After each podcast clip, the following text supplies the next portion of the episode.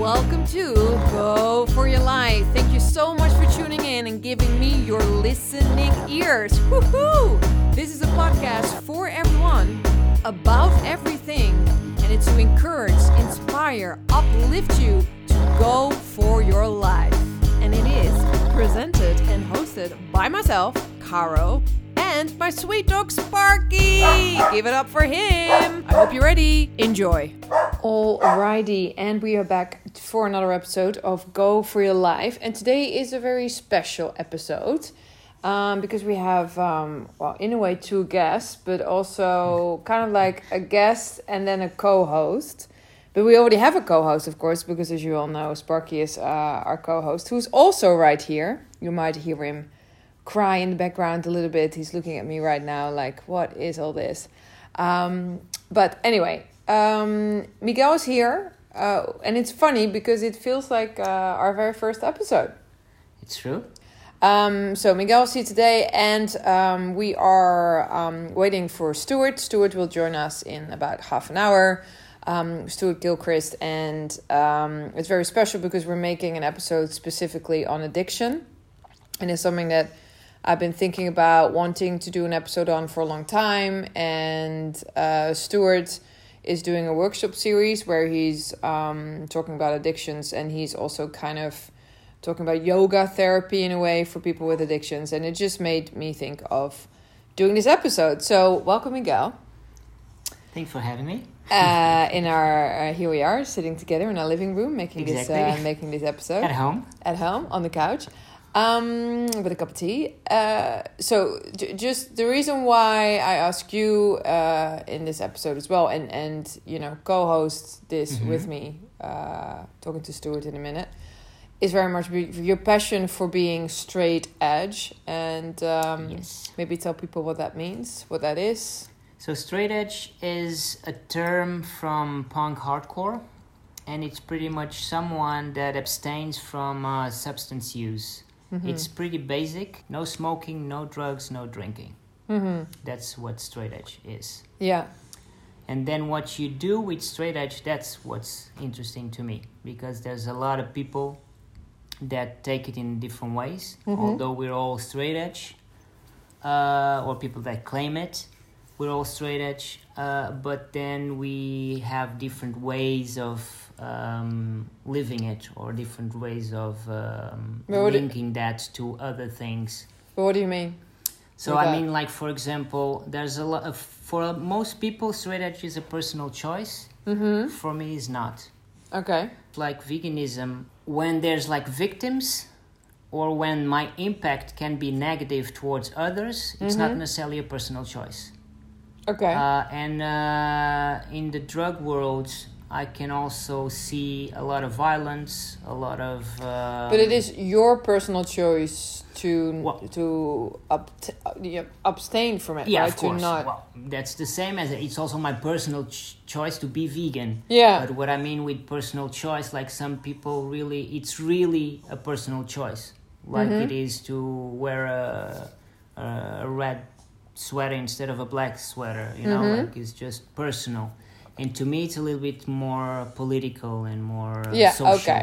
Okay. Okay. That's what I mean with uh, Yeah. the difference between. okay. uh, okay. Because that's a, it's a little bit uh, confusing when you say like, oh, it's you know because you know in a way it is. Uh, Well, everything is a personal stance. choice. Yeah. But uh, what I mean is that uh, I connect straight edge with other struggles and other. uh, and why why why why are you doing this? Like why like what what did something happen to you in your life that you were really like, man, I can't stand alcohol or drugs or like what? No, it was always very. But you you you are you've been doing this from a young age, right? Yes, uh, I tried alcohol. Uh, I actually didn't really like it. Yeah, when you were Uh, really young. Yes, really young. I mean, like uh, 12, 13, 14. Mm-hmm. And then uh, when I was 15, I claimed straight edge, let's say.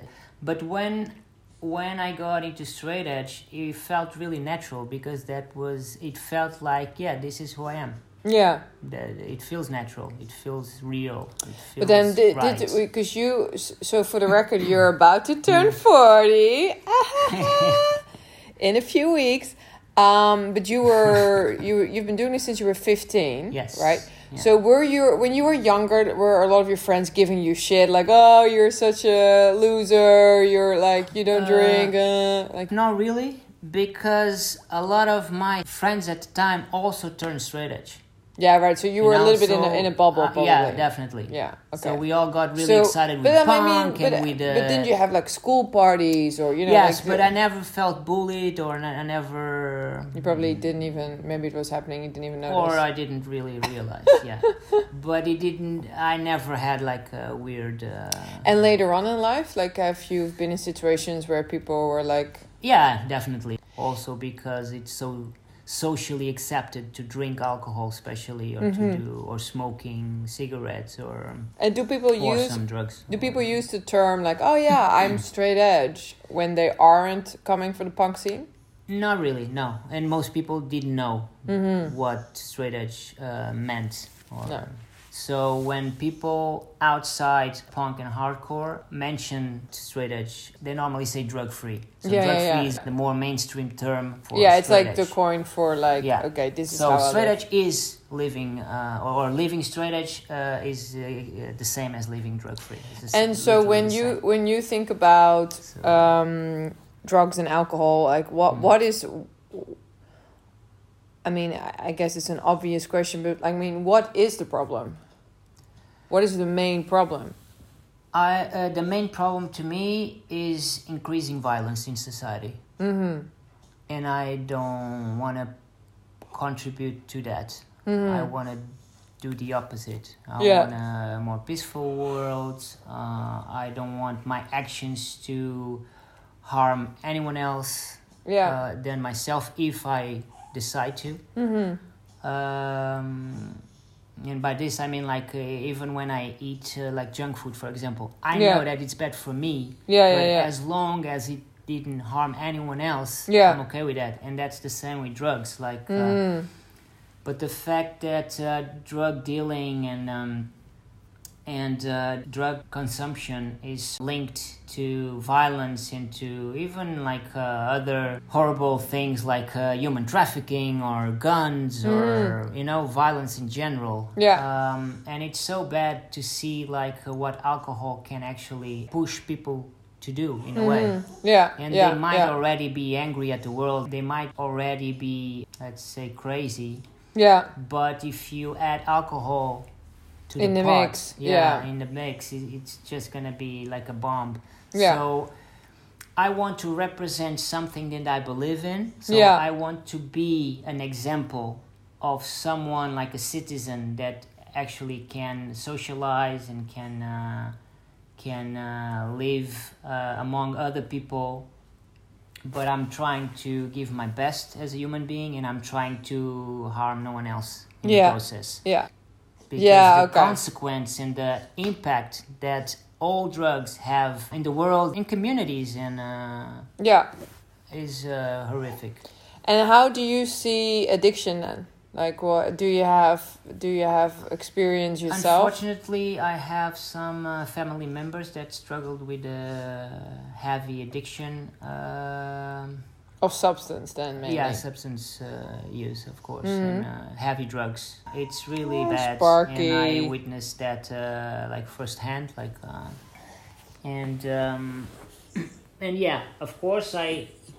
It's also more hurting because it's. Uh, It's your from- family. Yeah, it's my family, Yeah. but still, I can see that it's horrible uh, for our family.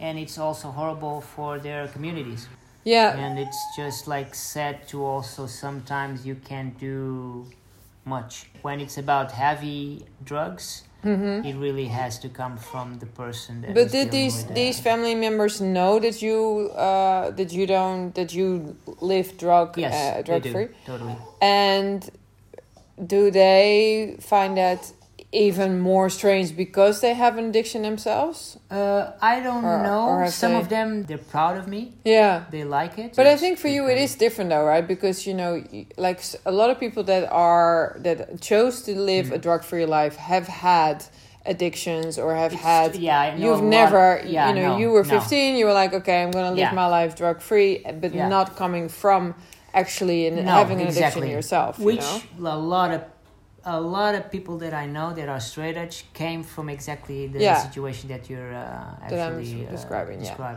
Because like what what do you think the the biggest problem like why do people people get addicted? Like what is the biggest problem? Everyone has their own story and baggage, but uh, in general, I think society, Society. yes, Society is causing brings addiction. you down. Right. And what what is it of society that brings people down then?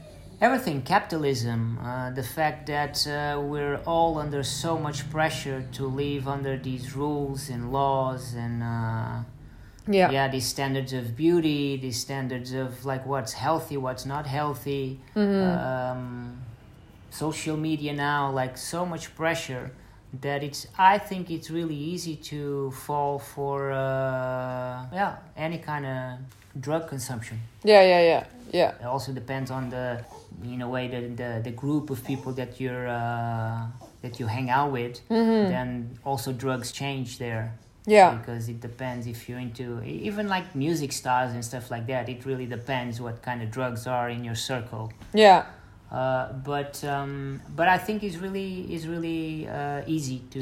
And is there a that. specific drug also that boredom? Like people are bored. Yeah, yeah, yeah. like, yeah. uh, yeah. Yeah, that can be that can be a factor, but and frustration like uh, Yeah. people struggle with their jobs or their relationships or their you know like and it's just like a escape mode let's And what is drugs, the biggest you know. drug in your opinion? What is the most, like the biggest, but also the The- the, the most, uh, yeah, problematic drug? i think is heroin Mm-hmm. and uh, that's because I, I dealt directly with uh, people from my family Yeah. uh, that uh, struggle with that Yeah, um, yeah and you because you so you kind of have a personal you have a personal relationship with that. yes yeah you can say so Yeah, because it was so close, close to to you me. as well. Yeah. yeah. And that person is still alive yes and is now lo- no longer that i know of yes Yeah. luckily hmm Yeah. Yeah. Because I think, you know, I also feel that in this society, because you're saying something as heavy as heroin, Mm. but I also think that a drug like alcohol is not even seen as a drug. It's like, Yeah, no, but no, no, but alcohol is alcohol. It's like, but for me personally, like alcohol, alcohol is the biggest drug. Uh, yeah, You know? I understand what you mean. And I- underestimated in, as in such, a way, I agree you with that because it's uh, it's socially accepted, and Yeah. that's the problem. Yeah. And uh, yeah, companies are so strong, like uh, marketing it, because like also what's what makes people feel a little bit weird about straight edge or about living drug free is the fact that you're committed to that. You don't open an exception Yeah, on yeah, Christmas yeah, yeah, or, yeah, or yeah, New yeah. Year's Eve to Just drink have one. Just have or one. wine or you're committed to um, I actually really love the the um, the sentence uh, resistance through abstinence. Mm-hmm. I feel that. Yeah. And I feel that I represent that. Yeah. So I'm resisting this system Yeah. through abstinence. Yeah, yeah, and that yeah. was my choice when I was 15 years Yeah. old. And I made that choice and uh, But do you and, do you uh, remember making the choice? Like, because it is a kind of a, a big, a huge thing to do when you're 15, right? Yeah, I, I Like, why? Yes, definitely. Um, well, once again, because I was listening to punk music, and Yeah. through punk music, uh, you get a lot of um, well, lyrics are really important. Yeah. And then uh, while I was reading the lyrics, I came across like anti-fascist uh, lyrics and really militant like vegan straight edge lyrics and Mm. uh, drug-free uh, lyrics and uh, animal rights and all that. It all felt really natural because I was. Uh, so also from the one thing came the other. Yeah, a way. yeah, Like and you were getting into this music, and then you Yeah. understood the lyrics. And how And- did your direct direct family, so like your parents and stuff, how did they react? Uh, it was, a, it was a little bit weird to them because um, I think they felt it was too extreme. Yeah. To just like, yes, uh, I'm glad you don't drink because that's every parent's uh, dream in a way Yeah. to know that the kids don't drink, their kids Yeah. don't drink or do drugs in this case as well. But um, I think it was too extreme the fact that I decided to not drinking beer or wine or any kind of alcohol ever. Forever, yeah, but the, you know? do you also feel that? I think that what sometimes happens is that other people feel too much in a judged just being in your presence. Like, do you do people? do- Have you experienced that in Uh, your? yeah, maybe sometimes, but that's not on me. It's not my problem. Yeah, yeah, if yeah. they feel yeah. judged by me living the life I chose to live, yeah, yeah, yeah. come on, I Yeah. can feel bad about it. yeah. Uh, so yeah, not really. But I do think that that's something that happens in this society we live in, right? Uh, probably. Yeah, And I think it happened more in the past because also in the past I I dealt way more with people that weren't like me. Pretty much all my friends at this stage are uh, are vegan straight edge actually. yeah, So yeah, well, I know a lot of people that aren't, but I'm, what I mean is like the close group of friends, um, they're vegan straight edge though. in a way, I don't really, I don't remember the last time I was in the situation like that. if you look at look at if But you I'm look sure back now because you're like in 25 years doing this now like will you always be doing this like are you going to do this for the rest of your life doing this, like living this life, is Yeah, what you mean? yeah. Yes, definitely. Yeah. You can't see this change mm, I know for sure that I won't change because I decide every day to live this way. yeah and it still makes sense. Mhm. And because there's a meaning behind it, yeah and there's a reason behind it, behind like every action that I take or every even every reaction, yeah um, nothing will change because like I have uh, very specific views on the world and Yeah. on uh, animal relationships and on uh, Yeah. the earth and uh, the environment. and if you compare uh, the decision because i think the decision of going straight edge was this was in the same uh, in the same time as the decision of going vegan Yes. right so is any of the two more important Um, not really to me, and Mhm. that's because. Um, so they're equally important for you it was equally important to make those decisions Yes. Yeah. okay They are equally important. Yeah. Although, like I said in the beginning, and maybe it was a little bit too confusing, uh, uh, that some straight edge people really see that and feel straight edge as a personal choice. Yeah. And I don't. Yeah, I just want to say You that know? they even sort of just come have- together, right? yes, like they come they together as complement a, each other. Exactly. In my yeah. opinion, they really complement each other. yeah, And again, the victims are not the same. yeah, yeah, yeah. and yeah. the consequences and the impact of both actions are not the same. So yeah. I care about all that. Mm-hmm. So it's not that I care more about A and they care less about Yeah. B. I Yeah. care about both equally. Mm-hmm. And um, And with of yours- course, like I think I, I'm more active on veganism. Yeah, yeah, yeah, yeah. Uh, but that doesn't mean that straight edge is not important or or is less important. But with your strong stance, like you have this really strong Mm. stance specifically about, you know, drinking, addiction. You've, Mm. You're just saying about, you know, my family members. You've seen things hands on. Um, do you like? Do you do you judge people with addictions? Like, do you see people on the street that obviously are drug users or dealers, and do you do you you know feel that you judge these people Uh, because mm. of your your stance? not really, or at least I think I don't. Mm-hmm. That's my. Uh, Because what is your what is my your opinion on people with uh, Um, with strong addictions and victims? right They, they victims of society victims of society? What would the solution be for for these people with the, with these strong addictions? Uh, well, they have to be helped, of course, if they want to. Mhm. And there's like so many places, like rehabs, and uh, people from different communities help each other. Yeah, And there's so many things in so many places to help these people around the world that it's not hard to find these places. But not a lot of people that are in these situations want help Yeah. Search for help mm-hmm, or acknowledge that Yeah, they're and that- that's, of course, or a- a- that but- they're struggling. But I'm something. sure we talk about that later with with Stuart With as well yeah. because because Stuart actually.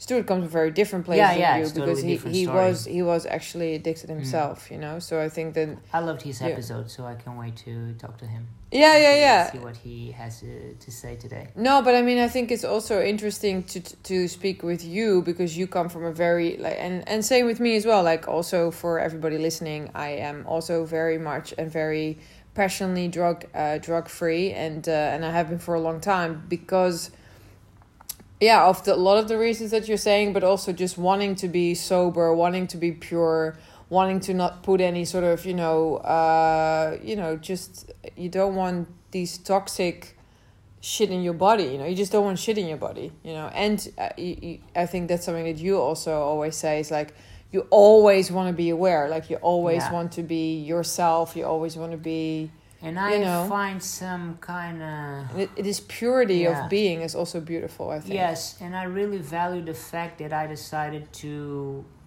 embrace my life and deal with frustration, happiness, and Yeah. happiness. all uh, the all the all the all the emotions things, exactly. we feel or Yeah. might feel in our lives uh, sober yeah because I won't allow a substance to force me to laugh or to make me cry or to Exactly. make me well frustrated. to already you know, like because they're just they're just gonna make these feelings stronger right And yeah, no they- matter what kind of some- feelings they are Some substances amplify what you're feeling. Yeah. Others just numb you down. It really depends on the Yeah. kind of yeah the drugs you take. But uh, but yeah, I really find uh, peace and I find a meaning in living a sober life. yeah And for me, that's revolutionary, yeah but also very good for me. Yeah. As in, it's super healthy. yeah And again, it represents what what I dream of society to to to become one day. yeah because this is your wish for everyone right Yeah. So um, I think that's a really beautiful opening for this. We're gonna invite Stu in soon. Thank you so much, uh, Miguel. And also, yeah, welcome. if we ha- if you have any questions, we're just gonna invite Stu in and see what he has to say Cool. um, about addictions. Because I think um, coming from from his workshop series and and the things that he has mentioned about addiction, I think that uh, I have some really. Yeah, I think some really uh, good questions, if I can say that myself. But at Mm-hmm. Yeah, least some questions sure that are really have. on my mind. You're really good at that. Um, and uh, you can also ask him anything. And um, so, yes, uh, let's invite Stu in. Alrighty, welcome, Stu. So nice Hello. to have you. Hello, Caro. Hi, Miguel. Good evening. Hi there. Nice Hi to. Um, yeah, no, I was just introducing you already, uh, and I had a bit of a chat with Miguel about uh, addiction because I thought it was uh, so interesting. Also, your workshop series that you've been doing, and I thought especially, um, you know, what addiction is, you know, and how you describe this. I think in one of your first workshops, you're describing it also as an illness, and addiction is is you were saying not curable um, addiction, you know, is, is sort of like an obsessive compulsive condition and all that stuff. It's it's Yeah. is it all kinds of stuff that you've experienced yourself personally? Um, yeah, personally, yeah. Um, a lot of it comes from um, a lot of it comes from my experience with people who have been through um, Alcoholic Anonymous and Narcotics Anonymous and things like that. And um, I never did that myself. I, I I only sort of, you know, Glastonbury, the huge big festival. Where I, I was at Glastonbury, and there, you know, there's 180,000 people, and um, we were all selling drugs, and everybody's doing cocaine, everybody's doing ecstasy, everybody's doing whatever drugs, heroin, and um, I, I found the narcotics an anonymous tent one day in the Tipi field because that's where I used to hang out in the Tipi field quite a lot. So I thought I would go in just to see what it was like, and um, it didn't change me at all. Do you know what I mean? I came out and sold more drugs than ever, and took more drugs than ever, and you know, partied without sleeping for four days. But um, it gave me an idea, and I went back to it of what the 12 steps are and what they use these 12 steps and all normal. I don't know what it's like in Amsterdam, but um, I think it's worldwide the, the 12 steps of Alcoholics Anonymous or Narcotics Anonymous. And um, it always struck me as a really useful but a bit religious. You know, there was a bit there was a bit of um, there was a bit of God in it, and the bit of God. As soon as someone mentioned God to me, I was like, no, I'm not doing God. I, I don't do God. Um, I'm not, you know, like I think I've, I've got a got a couple of the books I put just they were actually here from the other day, and um, if you look at the third step, the the the the steps it comes from this little book here. This is a really good book. mm. Recovery by Recovery. Lyndon, Lyndon Finley, Dr. Lyndon mm. Finley. Okay. She, she, was like the same as me. She really liked the 12 steps, but she never quite got God. Mm. And then you know who Russell Brand is. Russell yeah. Brand did his own his own recovery book. Yeah. So when I realized that other people had recognized the usefulness of the 12 steps without the God, it sort of um, sort of just made me remind it just made me remember all the things and I reminded myself of all the people I'd known who had went through eh, this illness, this habit forming illness that you're you're never ever cured of addiction. You're never ever mm-hmm. cured of an addiction. If people say, oh, I used to be a heroin addict, but now I'm cured, they're a liar. Mm. You're not being honest. Uh, uh, you you always crave heroin. You always crave alcohol. You always crave cigarettes. Mm. You know, you just learn how to deal with that habit. Yeah. You learn how to deal with that habit. And um, Iyengar talks about it. He talks about it in in sense of right, uh, replacing a positive habit, uh, replacing a negative habit with a positive habit. Mm. And then hmm. eventually, as a yogi, you'll understand you have to get rid of your positive habits as well. But yeah. you can't go, it's very difficult in yoga to go from um, lots of negative habits to go straight to the enlightened self, the you know, this mm. enlightened being in this state of, of yoga.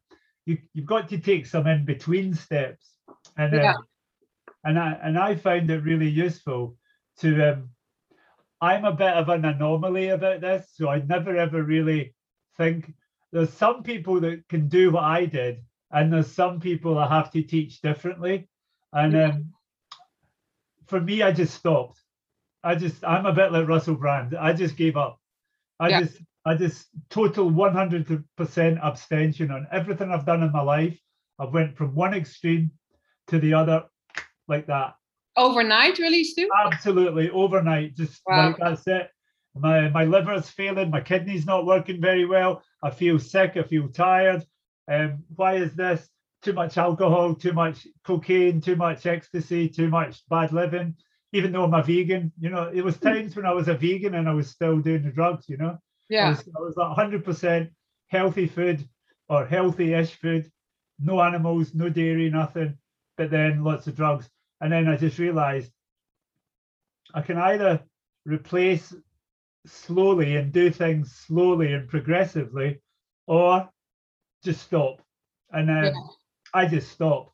It was the same with pot when I gave up marijuana. I used to smoke a lot of marijuana. After giving up everything else, I was like, well, I'll still smoke pot. That gives me one vice. I'll still have a joint. I'll still be able to, you know, luxuriate in marijuana whenever I want. I can smoke charas, I can have some skunk when I want it, I can eat it, I can vape it, I can. And then I thought, now you just got to stop doing everything. Do you know what I mean? Mm-hmm. And then I just gave up everything. Wow. So I don't expect people to do that. The same way I gave up, um, I gave up cooked food like that. Everybody's addicted to everybody's addicted to cooked food. Everybody, yeah. everybody, whatever you say, we are not we are not genetically and we are not physically cooked food eaters. There's no other animal in the world that's got a cooking stove and some heat and fire and makes you know makes does with food what we do. No other animal does that. Mm. So I, I and my philosophy at one time was right. I'll just give up all cooked food and become 100% raw foodist straight away overnight. Same yeah. thing. Yeah. So I don't I don't expect people to do that, but I think you have to um, treat every individual idiosyncrat idiosyncratically. Like yeah. you've got to treat them all differently. And what's good for me isn't great for someone else. Mm. And and and I found through years of experience and talking to lots of different people, replace a bad habit with a good habit. Yeah, yeah, because that's what you were talking about in your last workshop. I, I thought yeah, that really... I think that's a really important thing. Yeah. Uh, Iyengar talks about it. Other yoga teachers talk about it. That you you can take that quantum leap. You can just leap into yeah. that into this state of yoga, but mm-hmm. It's probably more practical for most people to yeah. um, to change slowly. He also talks, if you read Light on Life properly, he talks about the way we acquire habits, and that's very interesting as well. Mm. He sees it as a pond, and yeah. at the bottom of each pond, there's a a sediment, a sediment of each habit. So your smoking habit, for example, every time you have a cigarette, you, you make the mound at the bottom of the pond a little bit bigger and a little bit bigger and a little bit bigger. Mm. And the bigger the mounds get, the more addicted you are. yeah, If, if you only have one cigarette a year, the mound's very small. yeah, If you have 20 cigarettes a day, the mound's quite big and it's getting bigger. So you you'll find it harder to give in because this this growth, this mound of Yeah. sediment has got bigger and bigger and bigger. And that applies to everything, to alcohol, to to heroin, all the substances. And then it also applies to the social the social addictions we have yeah, the, the addictions within uh, pornography, gambling, social media, yeah, um, any of the. Uh, I do I do differentiate and make that difference between substance addiction and social social addictions. yeah. Like behavioral really also. Yeah, like these but, but they both yeah. but they both they both sort of work in a similar way. Like the more the more you check your instagram and the more you check your twitter the more you check your instagram the more you check your twitter. The Mm. more you smoke cigarettes the more you smoke cigarettes. Yeah, you know I, I at one point i'm sure i could chain smoke cigarettes quite easily. If i was out partying and i was taking cocaine i could chain smoke joints quite easily. And and and that that same substance addiction can be um can be reflected in social addictions as well uh, the more the more you watch pornography the more porn you want to watch Mm. uh, the more you gamble, the more you the more you want to gamble. Uh, I'll just I'll just bet another twenty dollars. I'll just bet another hundred dollars because I might win my money back. yeah, Whereas if you could control your gambling, it wouldn't be a it wouldn't be a problem. I said that before. If you can control if you can control um, your habits, you don't have you don't have to you don't have a need to to go into recovery. You don't have a need to because you can control Yeah. it. yeah, You know, I, I can I can have one joint. That's fine. Yeah. I can have one glass of wine. That's Yeah. fine. But can you? yeah, and- yeah, yeah. Yeah. Can you just have one glass of wine? And do you not realize that one glass of wine is quite debilitating on your um, when you become a social alcoholic or your liver? Your liver actually scars really badly as soon as the alcohol touches your liver. So once you start getting realizing how how much of a tempo your body is, one glass of wine is not that great for you. No, no, no, no, no, You know totally. what I mean? Like Yeah, because any any even when you get little bottles of um even when you get little bottles of um I don't know whatever they are you know essential oils that you take they're all in alcohol they're Yeah. all in five percent alcohol a lot of them that scars your liver irreparably yeah, it, it damages your liver. So so the, the sort of one glass of wine or the one cigarette a day or the I'll just smoke two joints a day I'll just smoke a vape I'll just I don't think that's any much much help to many people. Which is why personally and if you have if you have the spirit and if you have the heart I would always tell people to just abstain from everything that they want to abstain from. Mm. and and go through the cold turkey go through the withdrawal go, like go- what- something, something really interesting too that you were mentioning, and it's something that I always always been thinking about, like because I've never been like in that sense like a drug or dr- du- drugs or drinking addict. But do you always stay an addict, or do you say Uh, you always am an ex-addict, or like how does Yeah, that? you're uh, I always say you're it comes from a Scottish film and it starts uh, my name is Stuart and I'm a recovering alcoholic Hmm. Because every time in summer when I'm on the bike and I'm cycling about the West End and I've been teaching yoga and I'm going to the park and I see hundreds of people sitting out on the grass having beer, I do want a beer. I mm-hmm. definitely want a beer. The same Yeah. way as a vegan, when I see people having cream cheese and brie and smoked salmon bagels, I really want a smoked salmon bagel and cream cheese, but I know I'm not going to have it. You know what I mean? For 35 years, I've never had it. So, but I still got a craving for it. You know, I still got. You also a recovering vegan? I'm a, I'm a, no, I'm a recovering carnivore. I, I, I, I definitely being brought up Scottish Yeah. after 30 odd years of veganism, I still, still, when I smell bacon and fried onions, I go, oh my God, that's bacon, isn't it? That's sausages and fried onions. And, um, and you, you, you know yourself, you know, when you, yeah, when you see someone having your favorite Dutch cheese on bread, sometimes you think, wow, remember what that used to taste like? That's really nice with a glass of wine, or that's really nice with a with a with pasta. You know, some Yeah. my pizza one would be something like gorgonzola, gorgonzola pizza.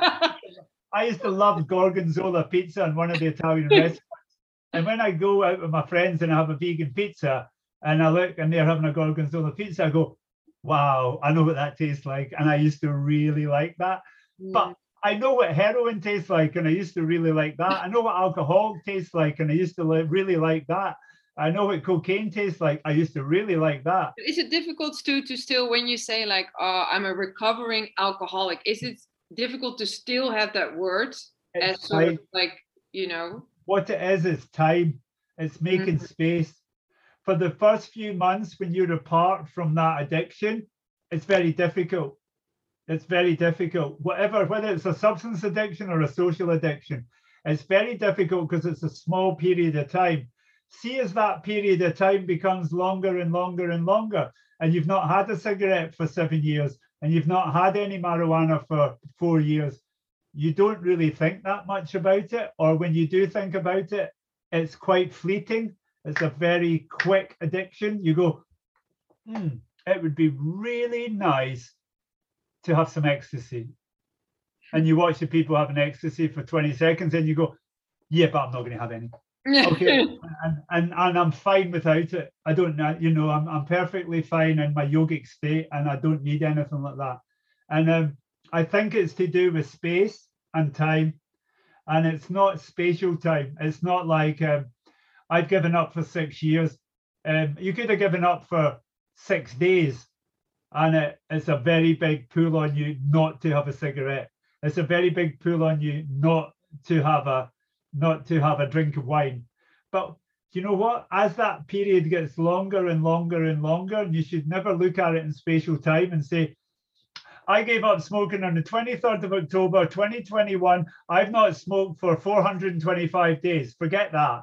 Yeah Forget that.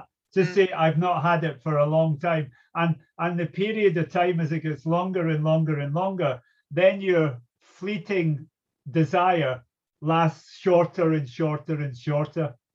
yeah right Makes sense. Being a being a big cyclist, I don't know what people are like in Amsterdam, but a lot of couriers and a lot of bike people, people who live on bikes, yeah, they'll they'll sit down on the pavement and smoke a joint. Yeah, so you sit in the pavement and you smoke a joint. And when I was a, when I was cycling years ago, we used to always stop at the same places and and have a joint. Hmm. And sometimes when I cycle by those places, I see people sitting and I know some of them having a joint, and I go, shit, I used to stop there and have a joint. And the first few months of doing that, I used to go out my way not to go near those yeah places. yeah yeah And, Right. and when I DJ'd in a pub, I would never go and DJ and I would never play for years. I'd say, I can't DJ, I can't go to a nightclub because there's beer, there's ecstasy, there's cocaine, there's cigarettes. So I stopped doing them. And that's that's your satsang in a way. You know, Mm. once you create your satsang, you have to completely make a, a, a, a, a cosmic shift of who you spend your time with yeah not forever, just for that period of time until you learn to deal with your addictions. And Yeah. the longer now, now I can go to a nightclub. I mean, I'm 22 years without drugs, 23 years without any drugs, any alcohol, and I can go to a nightclub and I can play records and I can stay in the club and I can watch people being stupid on drugs and listen to them for so long. And then I lose my patience and I go home. But before I couldn't even before I couldn't even go there. Do you know what I Yeah, mean? yeah. Hi, Stuart. Hi, would you like a line of coke? Do you want to go for a joint? Hi, would you like some ecstasy? And after a while, they don't ask you anymore because they know you don't take anything anymore. So they Mm. just let you do your own thing. yeah So Yeah. I think it's to do with time. Yeah. I think it's to do with space. And the longer, the longer you're away from things, the easier it is to deal with the cravings, to deal with the addiction, which we've all have and we won't lose. And it's like an illness, it's never cured. Yeah, I just want to say that that's also Mm. what you mean, I guess, also with the addiction is then not curable because it's it's always going to be there. Oh, it's always going to be there. It's always you'll going to always be, be for the rest of your life. You'll be a recovering there. alcoholic. Exactly. Yeah, you'll always be that. Yeah, yeah. I think so. And I think these people, a lot of the the the people who are really experts in that field. I Yeah. think they go along with that as well. I Hmm. think they go along with that. I think they're pretty, you know, the people who work 24 7 with ad, with addicted personalities uh, in substance and social, I think they sort of, I think they go along with that sort of thinking. But, Yeah. uh, that it's always there. Do you have a It's question? always there. Rehabs i think their main technique is actually to to yeah to acknowledge that you are uh, an addict an addict first Yeah. first you acknowledge and then you deal with whatever you need to deal but like the acknowledgement Right. of uh, Yeah. it's really important Yeah. Because then you Yeah, can yeah. face Yeah. everything else Yeah. you Yeah. face your own fears you can face your own addiction you can Yeah. face, that's the second, yeah that's the second step. yeah but I That's do Yeah. have a, I do have That's the, Uh, Miguel has a question, Stu. Stu, when you maybe. uh, you mentioned that you kind of quit uh, drugs like uh, overnight, uh, you did Oh, it I can, I can. Most people can. I can. I'm pretty sure I can. Very unique, definitely very unique. But Uh, but did you do it because you start feeling uh, bad in the sense that uh, most people I know, whenever they're having fun with drugs, they don't stop, obviously, because that's Yeah, yeah. the best feeling ever. Yeah. Only when they start getting either consequences of those, meaning bad consequences of the of Yeah, yeah. drug uh, drug um, Abuse. abuse or uh, was I it think- I think mine- or it was just you shifting your life and changing your life uh, yeah, I think um. I think ecstasy ecstasy's got a lot to do with a lot of things in my life, like proper ecstasy, MDMA, and um, MDMA can definitely give you a shift, and it can actually it can actually act as a a sort of something that's going to give you a basically a push Mhm. and and the great thing I found with ecstasy was um, I'm one of those people that really enjoyed every drug. I, I, most of the time, I really enjoyed a lot of the drugs. Yeah, I really was like a psychonaut. I really enjoyed DMT. I enjoyed ayahuasca. I, I enjoyed LSD 25. I enjoyed I enjoyed the the liberation and the freedom I got from drugs. And um, I wasn't one of those people who were like sort of dark in a tunnel about drugs. I was quite, as you say, I, I had fun with them. Yeah. And um, the famous, the famous boy George once said, "I'm not, I'm not, um, I don't regret the drugs that I've taken." And I'm the exact same. I don't regret all the drugs I've ever taken. I don't have any regrets about them at all. I wish I just hadn't taken so many. Mhm. Mhm. Yeah. And he, he said the same thing. Yeah. And, um, and I wish I hadn't hurt so many people. Yeah. That's that's another thing because the, the the thing we're doing in the next addiction session is writing on a page of paper who you want to apologize to, the people you fucked up while you were on drugs or you were addicted to Ah, things. great. Mhm. Yeah. So I think in my head Mm. I had fucked up so many people in my life because of drugs, and um, my physical health wasn't working. It's probably went in this order.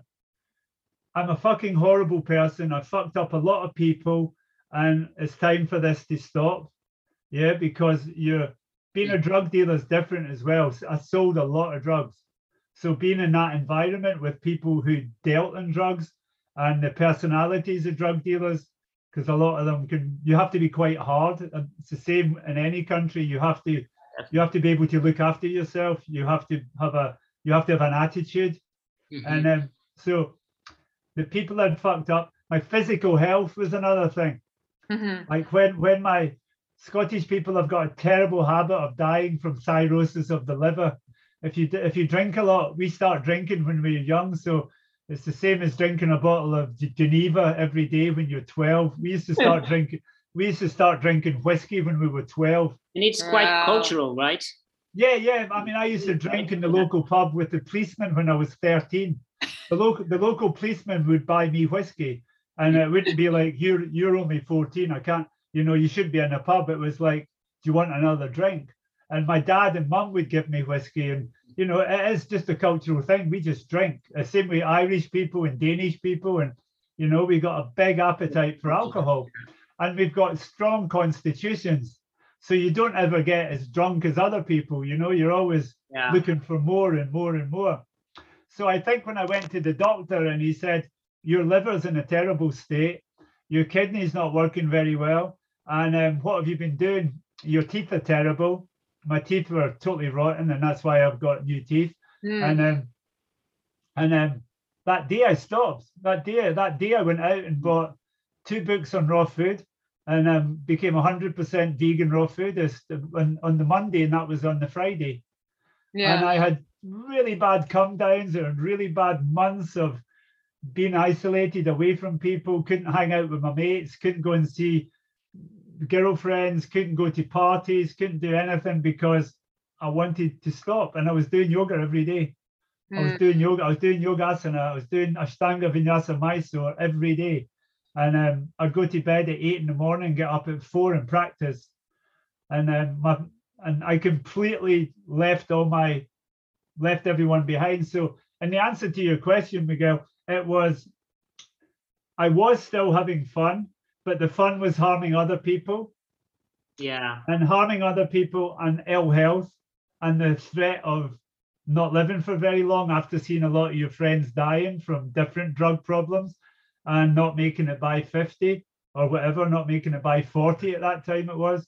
Um, you know, Scottish people die at 40 from cirrhosis of the liver. It's not unheard of.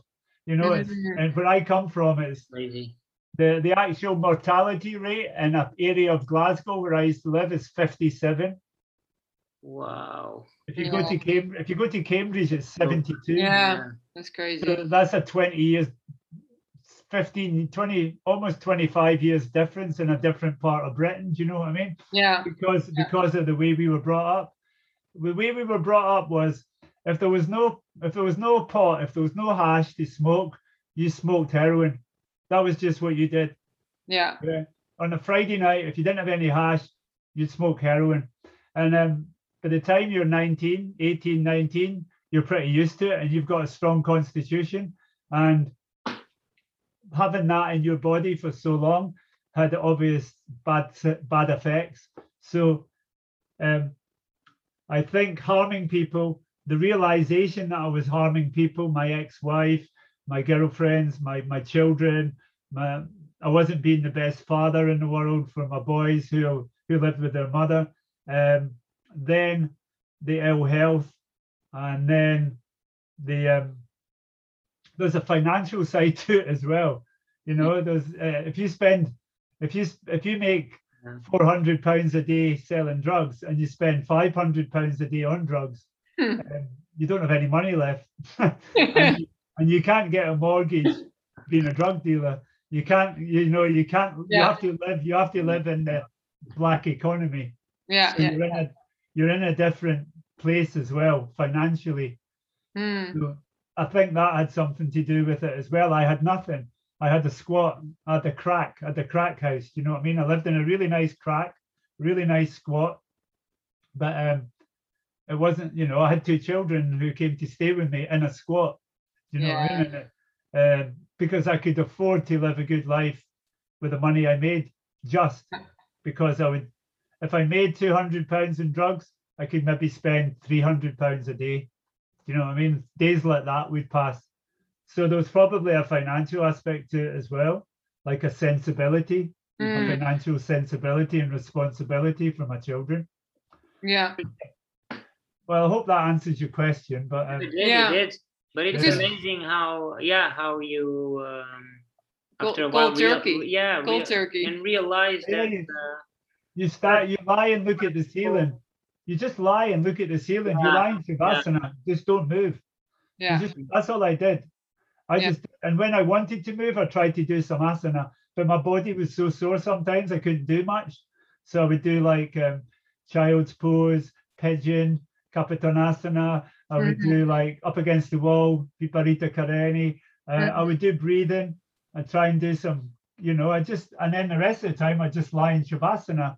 mm, And then I kept on thinking, if I keep drinking water, if I keep flushing it out of my body, in three or four days, I won't be an addict anymore. You know, I won't be because I'll flush it out my body.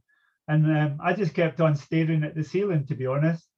Yeah, because as you as you were saying, and you say this a lot also in your classes, like yoga will yoga will seriously interfere with your with your addiction. totally. Yeah, Right? yeah, yeah, Like, yeah, that- yeah. that- that's what That's Yeah, right. because if you What- get up at What do you think? get up people- at four in the morning to practice every day, yeah, yeah, yeah. It will seriously interfere. you're not you're not going to go out at 20, 12 o'clock the night before, are you? You're like, No. hi, hi friends, hi mates, I'm going home. They're like that. Um, it's only eight o'clock, and I was like, yeah, but I got up at four o'clock. Okay, Yeah, yeah, yeah. so yeah, yeah, that's how that's one way the yoga interferes with your Yeah. lifestyle. yeah. And in a good way, you don't have to do it forever. I mean, Mhm. after doing it for 13 years, I sort of gave up yeah, because I, I just became like a monk. Yeah. My friends, a couple of my friends still go to bed at 7 7:30 p.m. and get up at 2:30 a.m. yeah. Yeah. And they're on Ashtanga yoga Yeah. shalas, Exactly. and that's their lifestyle. And Yeah. they're happy with that. They never had any addiction problems. They never had anything. They just they're happy doing that. Yeah, They- that's just the way You know, they like getting on their bike at, Yeah, at two in the morning and cycling to the shala, stay there till about nine, teach a bit till ten. Yeah. Do the practice, teach till about ten, and then the rest of the day they stay awake until seven or eight. And, and I was asking Miguel the same questions too. Like, what do you think? Why are people? Why why do people get addicted? Like, why why why is addiction such a big problem in the world? trauma. I, I, I this took me a while to work out, but after doing some some um, I did some sessions with some ayahuasca healers and some other people, and I came to the conclusion it's mostly for me and the people I know, it's mostly trauma. It's Hmm. mostly something traumatic that's happened in their life that they want to forget about. Th- They always reach for the drug where it's something it's like when you're meditating and a thought comes in your head and you don't want to you don't want to you don't want that thought in your head Hmm. yeah. And when I say to people when they're meditating, just accept that thought because it won't be there for long and something else will come along. And when you're in life and you're sitting in the, at the breakfast table and a thought comes into your head and it's very traumatic and very upsetting for you, make a joint and have a cup of coffee. Hmm. That that that will help. That will help deal with the trauma. Or when it comes really badly, you you replace it with hard, you know, harder drugs. And I think most people drink alcohol, take drugs because they don't want to face up to the traumas in their life. They don't want to face up to the things that cause them anxiety. They don't want to face up to the things that make them depressed. They Mhm. don't want to wake up to the things where the traumatic episode in their life is reoccurring within their mind over and over and over and over again. And um, I definitely took drugs for that reason quite a lot. And I know Yeah. people in similar situations. And I think, Jen, that's only one reason, but I think it's a very widespread reason of Mm. why a lot of people take a lot of mind altering drugs because it helps you forget the bad things in life. It helps you forget your bad relationship. It helps you forget your bad parenthood. It helps you forget your bad parenting. It helps you forget your bad job. You know, oh, I hate that job. That's a typical one, isn't it? How many people? How many people work in jobs that they hate? I was a lawyer. I used to go and live with lawyers day in day out, being in a legal setting, and they were so unhappy. They'd be like, "Could you get me a gram of coke? Could you get me three grams of coke? Uh, do you want to go for a drink?" And I was like, um, "It's 11 a.m. I don't drink at 11 a.m." you could tell their whole life was unhappy. They didn't want to be a lawyer. They didn't want to be a contract lawyer. really just numbing it all in a way, numbing So I think I think when people are in a job and they see it as a dead end job that they don't like, that's traumatic for people. That's like that's so upsetting that they'll turn to drink and drugs, or they'll turn to gambling, or they'll turn to porn, or they'll turn to some of the social addictions. And even in that session we had the last last week, there was a there was a guy in it, and he said, um, "It's great. We go through all these things, but I I know he works for he works for Zoom. Okay, I Mhm. won't mention his name, but he works for a huge multinational, and he's got to go there every morning at nine in the morning and stay there till five, and he goes five days a week, and he needs that job to pay for his. He said, "I need that job to pay for my rent, to pay for my lifestyle," and he's got yoga, thank God, to give him a support. He's got that crutch of yoga Mhm. other people don't have that crutch of yoga like we've got. They've Yeah. got they've got wine, they've got marijuana, they've got Yeah, exactly. they've got and if you look at people in professional jobs, whether if you look at people in Amsterdam who are, are accountants, who are lawyers, who are business people, who are secretaries, who are admin workers, most of them don't like their job. Most Mm. of them are pretty unsatisfied. In fact, that's one of the reasons I enjoy teaching people to be teachers, so they can get away from their crap dead end jobs and do something more useful with their life. Yeah. Because I was like that. I, I after being a lawyer, I just walked in and I said, I can't do this anymore. And the guy, and then my lawyer was my boss was good. He just said, Yeah, I understand that. What are you going to do? I'm going to India to teach myself yoga. And he goes, Oh, that's good. And I was Yeah. like, Yeah, yeah, it is good. It is. You know, I've saved up enough money to live in India for a year or whatever. And Yeah. I'm going to just go and live in India. And um, and that was the start of me being a yoga teacher. And I never ever did another legal job. Well, I did do some voluntary legal work, but I never did a paid legal job again. Mm, And I never sold drugs again. And I never worked for IBM again. And I never worked for yeah. in restaurants and food. And I never did raw food restaurants. And I never did whatever, you know, vegan food. And I, I never had to do any of that again because I believed in what I was doing, freed me from all the trauma of Yeah. doing, you know, I, I ran a juice bar for two, three years before juice bars were trendy. I had a vegan organic mm-hmm. cafe before vegan organic cafes were trendy. No Yeah. one came. No one came, but we worked really hard to make hardly any money. And Yeah. I, and I thought, I don't want to do this for the rest of my life. So I'll just take some drugs. That'll make him forget about it. And that was the same as being a lawyer. You know, Yeah. I don't want to. I didn't want to have to face up to the trauma of a dead end job. And I think a lot of people are in that situation. You probably know people like that. I know people like that. Yeah. I think. Yeah. I think we all know. Uh, We all know people. in We all know people like that. Very unhappy. But do you feel still like is there also like because that's something you once said and I know that from Jivamukti is like you know do you feel like sometimes you've got to be careful though that you don't replace an addiction with another addiction because even yoga Yeah, yeah. can also be Yeah. very addictive right Yeah, there's nothing. There's nothing wrong with replacing a bad habit with a good habit. hmm But you must realize if you're going to achieve yoga, you've got to give up the good habit as well. Yeah. Eventually, hmm eventually. yeah yeah. because that's all raga and dvesha remember? Yeah. So you have raga and you have dvesha. They're the same side. They're the same coin but just different sides. So like your, your aversion to something can cause you to have an attraction to something. Hmm. and um, so i see my attractions as raw chocolate cashew cashew ice cream. Um, things that I'm really addicted to, like I couldn't live without vitamin B12 powder, uh, sea moss. I'm totally addicted to sea moss at the moment. I couldn't go a day without sea moss. So I soak my own sea moss and I make my own gel and I have it in my smoothies. And I have two a day. And I have my B12 twice a day. And I have my Medjool dates. I'm really addicted to Medjool yeah you said it all the time when in I class will- I was like I I'm will cycle really to like the end of the earth to get my dates, the dates I want, not shitty dates. Um, I used, I used to be addicted to fermented brown rice. It's a Japanese thing called Oh, yeah. amazake. yeah Called amazake. It's really sweet brown rice. It tastes like Yeah. sugar. And I used to I really cycle. like I used to cycle to Whole Food shops to spend six pounds in a big jar and sit and eat it. And Yeah. I'd be like, "You're terrible," and I would have a whole cupboard full of empty jars. And I got addicted to durian. You know, durian, the smelly fruit from Yeah. Thailand, the one that smells really badly. yeah I used to spend 150 pounds a day on fruit. wow That's 200 euros a day Yeah. on fruit yeah because I was addicted to durian. I was a monofruitarian. So Mm. I only ate one fruit at a time. When I went to Jivamukti teacher training, I freaked them out completely. Patrick Broome had no idea what I was. Like Gab- Gabriella and Patrick Broome looked at me and said, You eat what? And I was like, I eat 12 figs at once. I eat six oranges at once. I eat five apples at once. I don't mix my food. I only eat monofruitarian food. Yeah. So there you go. There's one of the habits yeah that, I, I gave myself a really good habit because there's nothing better than being a raw food organic fruitarian. It's the Mm. best thing you can do. But your teeth fall out. My Yeah. teeth weren't great at first anyway.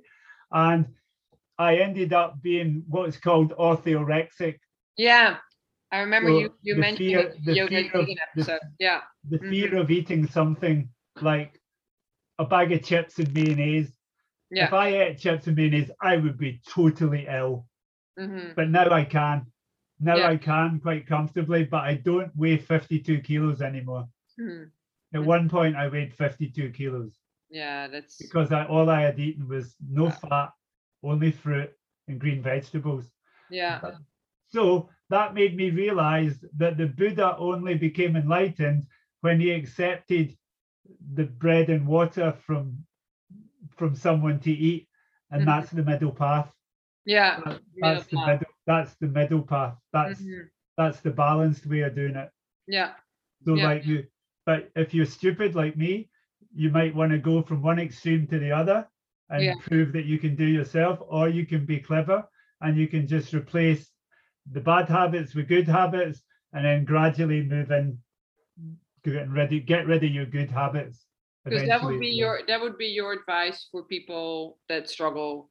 Yeah follow the middle path. Yeah follow the middle path. It's the straightforward buddhist philosophy of Yeah. not it used to freak me out that i used to do a lot of fasting. I used to fast on urine for 28 days. I used to i used to do lots of real weird fasts on coffee enemas and things like that. Mhm. and then at the same time when i became orthorexic and when i started having like uh, parasitical attacks from the fruit i was eating you got a lot of parasites from raw food by the way Mhm. if you're Mhm. 100% raw food for three years, your body is full of parasites Yeah.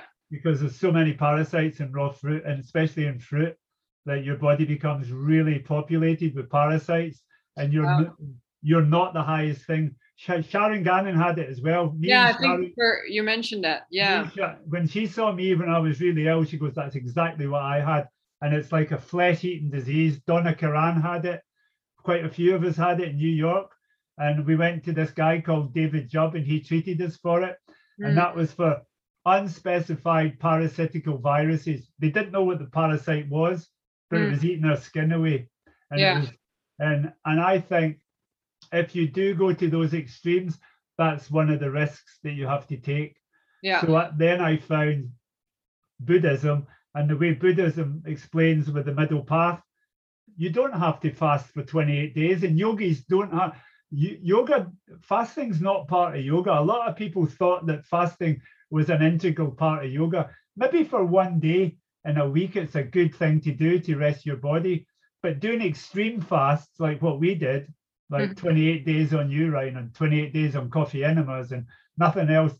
My friends do dry fasts, hmm no water. Wow.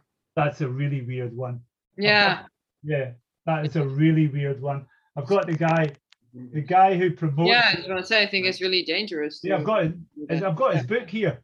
I've got his book. It's somewhere in my library. I had it the Yeah. other day. I might, might have moved it downstairs. I was reading it the other day because I thought I'd give it a go, just Yeah. to see what he gets out of it. Right? Yeah. I, I don't think it's healthy at all, but he's actually a leading NASA engineer.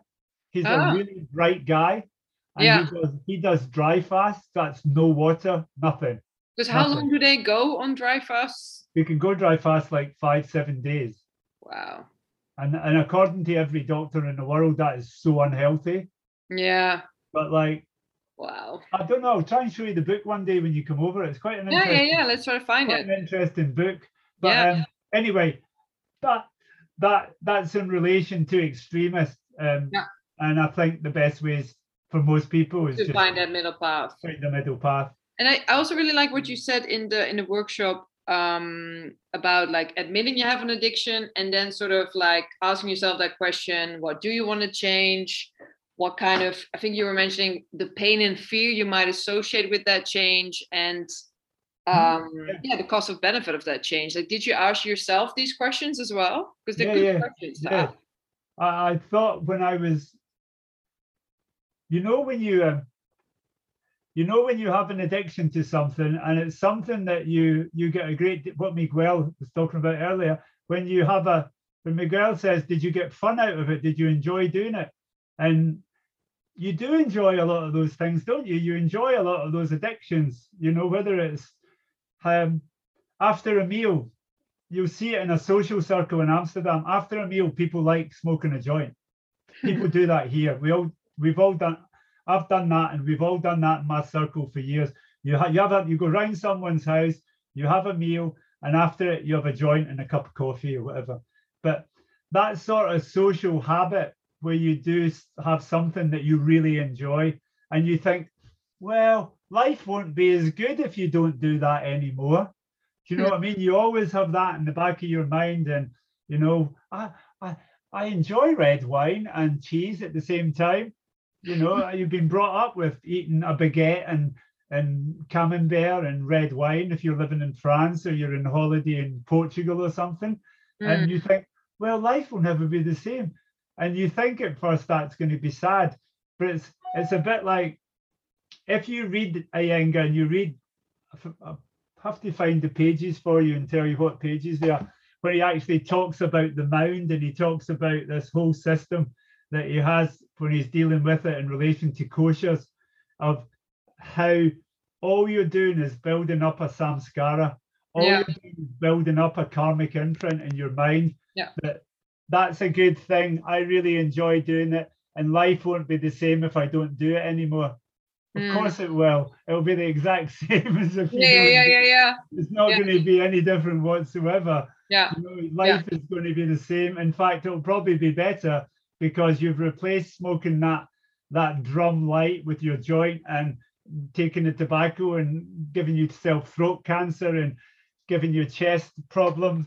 You're going to actually have a better life than you would have had if you if you didn't give up that joint after so whatever you're whatever you're craving and your thirst the word they use in Buddhism and Sanskrit is craving and th- th- thirst. When you have a thirst for something, when you have a craving for something, Yeah. and it's it's quite it was quite good when they talk about attachment and and Yeah. they, they always talk about a thirst. I forget the Sanskrit word, but um, we were talking about it in Buddhism the other day when we were with a lecturer and we were talking about um, if the first if the first noble truth is that everybody is born to suffer, you then ask, why is everyone born to suffer? Because they have a thirst and a craving for things. Mm. We always have a thirst and a craving for things, and that usually leads to us suffering. Mm. So the very first noble truth in Buddhism deals with that as well. It, the four noble truths, truths deal with everything, but the first noble truth always rang true because it rang true for me because it was my thirst, my attachment, my desire, my craving for um, my raga. I'll call it what you want, and a lot of those lead to suffering, lead to dukkha. Yeah. So um, yeah, sukha. I, I wish I had my books handy. I've not got all my books with me. I like I've got you can't see my room, but there's a whole wall. yeah, but you there, you you you're you said the same the other day. Like my never the one. It's never the one you want, is it? It's But I'm sure I'm sure I'm sure you you, you know. You I know. I know one of them's just. Have you got light on life? Light Yeah, no, the the um, the books you're mentioning, uh, I have them. Yeah. Yeah. I usually keep a copy. In the last, ever since lockdown, I've treated it a bit like a Bible. So Yeah. this one, I've got three copies, and I've got one that I scribble on, and one that I write on, and then I've got a pristine copy, and then got, I keep one in each bag. And um, the thing I love about it is he addresses everything that we've just been talking about Yeah. in a very you know the great thing about these books everybody thinks bks iyengar wrote them he didn't Oh, he he talked he talked his ideas and then the two, then someone else was writing them down. writers put it into. Right. Smart. so the two people who were partly responsible for this book was a guy called john g evans who Mhm. lectured in philosophy at Cambridge, and Right. Douglas Abrams, who was uh, the religion editor in the University of California Press. So he sat down and talked to them, and then they put it into proper English. Yeah, if you- yeah, yeah. If you Yeah, ever talk to Pattabhi Jois or you ever talk to Iyengar, Yeah. they, they would Yeah. write they would write the same way. They would write the same way that they talk. Yeah, I just want to say like that's that's a very different kind of English, I would say. So if you want to see if you want to see how they talk, read a book like that, Discourses on Yoga by Prashant Iyengar. That Wow. is absolutely unintelligible. it's so difficult to read and understand. Whereas this yeah, is so coherent and so cogent and cognitive to read. yeah. And the, the things he talks about habits, he says in practical terms, most of us have built up negative habits. You want to turn them into positive habits and then into no habits. As progress reaches into the subtle levels of kosha, you don't avoid smoking because you're a non smoker or because smoking is bad. You're not invoking a duality of good versus bad. You do not have to bite off your tongue to avoid giving an angry retort to people who come to irritate you. You're not being self consciously good. It simply becomes second nature to be free. You might give an angry answer to a rude person. You might give a courteous answer to a rude person. But either way, you act in freedom. You act appropriately, unconditioned by the past.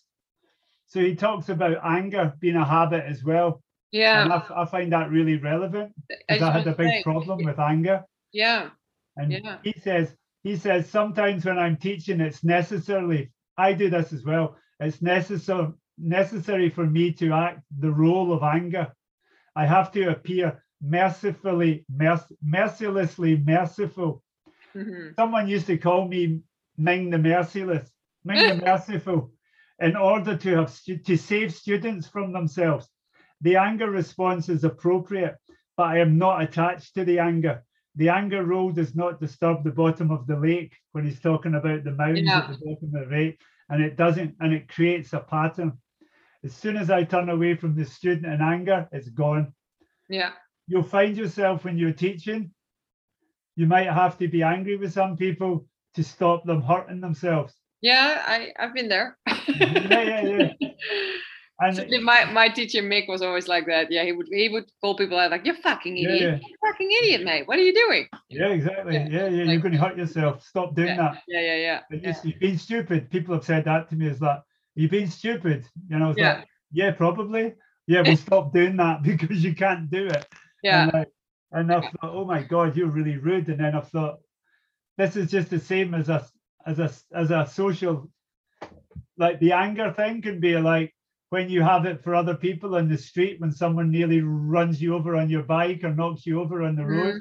and you get angry that's real anger you yeah. know that that that's not that's not there for the yoga class mm-hmm. so you've got to deal with that anger the same way you've got to deal with your addictions otherwise you go through life just being angry and yeah. being uh, you know and you yeah. and it's funny how he yeah. funny how he puts the three things absolutely yeah, yeah together like that. like in, into addiction and dealing with it as a habit because then yeah, anger because, becomes a habit. But it makes sense that from habit comes addiction right? Because from habit you become yeah yeah yeah, yeah. craving yeah. and then from this craving you kind of it's you know, exactly what he taught yeah that's exactly what he says yeah. perfect yeah. Yeah. If, if, um, if, if you're really if miguel if miguel is really angry with you every day and he he gets angry with you maybe two or three times a day then it becomes an addiction and it becomes he becomes angry with you 10 times a day then mm. he just becomes angry with you all the time because that's yeah. how he feels towards you because he's angry yeah and that, that's the exact same as what you said you just mm-hmm. builds up and builds up and builds up yeah the same way the smoking builds up the smoking builds up the alcohol builds up the drugs build up so it's habitual behavior whether it's either because it's dealing with koshas it's not just a material thing it's yeah, not yeah. just a physical thing. It's mm. also the same way your thoughts can be interpreted as being tamasic, rajasic, or sattvic, or yeah. your thoughts can be within one of the seven koshas. It's the exact same. Like they build up into an addiction. Um, what about people who look for sympathy? People who cry easily. Have you ever met people and they cry and they they cry because they want attention? Mm. Yeah, and they've had they've done it all their life. So the time they get to a certain age, as soon as they feel um, neglected, negated, ignored, they cry. Mm. They hmm. cry. I, I, know people that do that. That's because it's a habit. Mm. Or, or they get rude. Yeah. They get rude with you. You're like, why are you being rude to me? Because they've been rude all their life and that habit's built up and built yeah, up. Exactly, up exactly. It's, it's, much easier to be rude than to be nice to you. Yeah. yeah. So I think that's really interesting when you start reading his attitude on habits yeah. It's not, it's not just the habits that we relate to in substance or, or social habits, but also um, metaphysical, so to speak, mm. habits and and the way we emotional habits, spiritual habits. Yeah. You know, you can become spiritually attached. You know. Oh, don't. Oh, mm-hmm. Of and course, yeah, yeah. literally And then the habit gets bigger and bigger and bigger. yeah. Yeah. Uh Sparky's uh, Sparky's Sparky's uh, dreaming at the moment. He's uh, Ah. he's in the background. making funny noises. Mika, we, we need to wrap, uh, wrap the addiction part uh, up soon. Do you have another question for, uh, for Stu, uh, Miguel? No, I always find uh, his uh, talks very interesting. It's funny, Stu, Stu, Miguel always yeah. always listens to you uh, too when uh, when you're in class. my And- and God. some- sometimes he's in the kitchen. He's like, "Oh wow, I really loves what he's saying," and I'm like, "Yeah, same." here, same here." yeah, and she's stuck in an asana trying to do a headstand and Exactly. Yeah. legs co- apart. comes- quickly comes and assists me. But uh, just to wrap it up, Stu, what would you would you would you have some advice to some like of course you you know your your workshops are full of them, but what what would be your advice for someone dealing with Um, addiction who's listening? Oh God, I think it depends on the individual. Um, Hmm. It depends who I would be talking to, and it would probably be different advice for many different people, different types of advice for different people. But um, just try and be, I don't try and be. Remember the Jivamukti one, the three Henry James is be kind, be kind, be kind. So um, try and be kind to everyone else before you be kind to yourself first, because hmm really we hurt a lot of people and and we don't really realize it a lot until we look back in retrospect till we get to a certain age in life where you realize how many people you've hurt and um, and think about your actions as you might be. How many how many yoga practitioners have you seen who who go on and on about ahimsa and they're vegans and they're and they're um, you know the i practice ahimsa ahimsa is so important you know and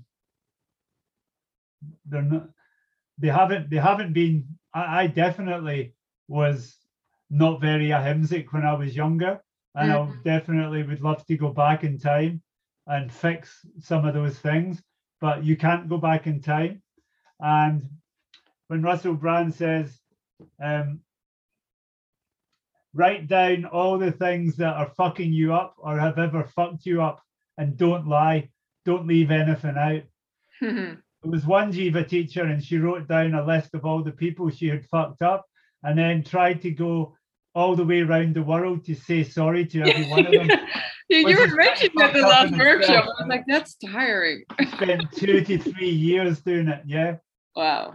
and she ended up not too not too well for but don't go to that extreme but realize that you're harming other people in ways that you can't even possibly imagine Yeah.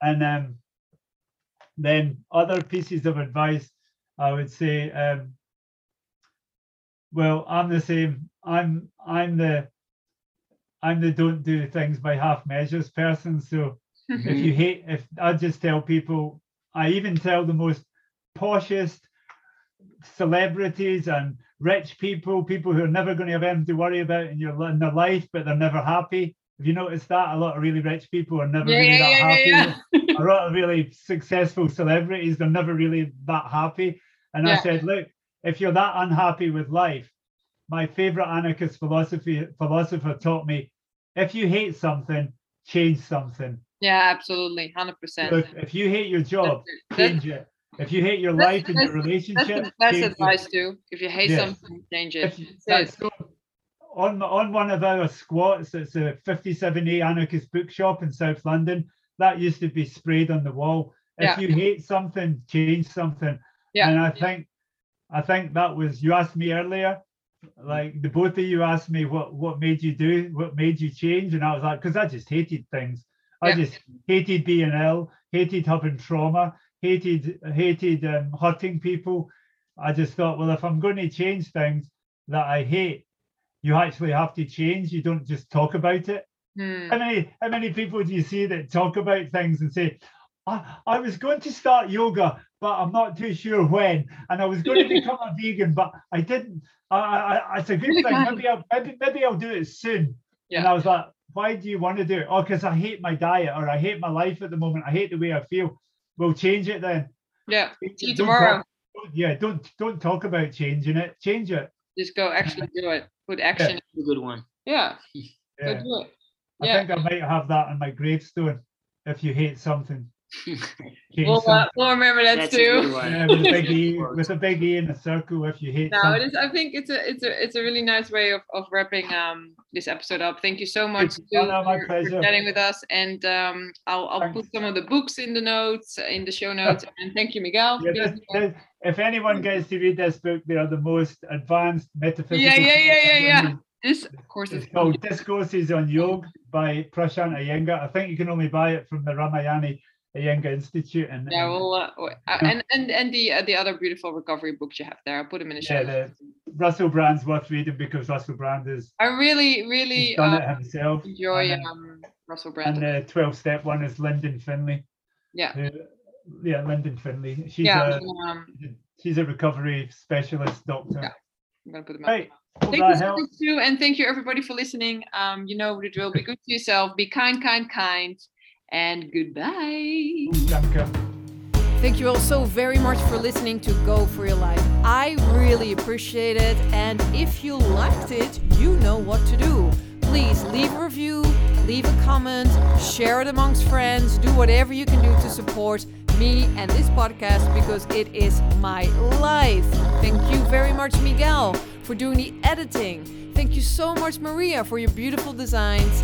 Thank you, Sparky, for being the best co host ever. Thank you, Animals Worldwide, for your daily inspiration to keep me going, for always putting that fuel in me. Thank you so, so much because we know the drill, right? Namaste, vegan. Go, go, go, go, go, go, go, go, go, go for your life.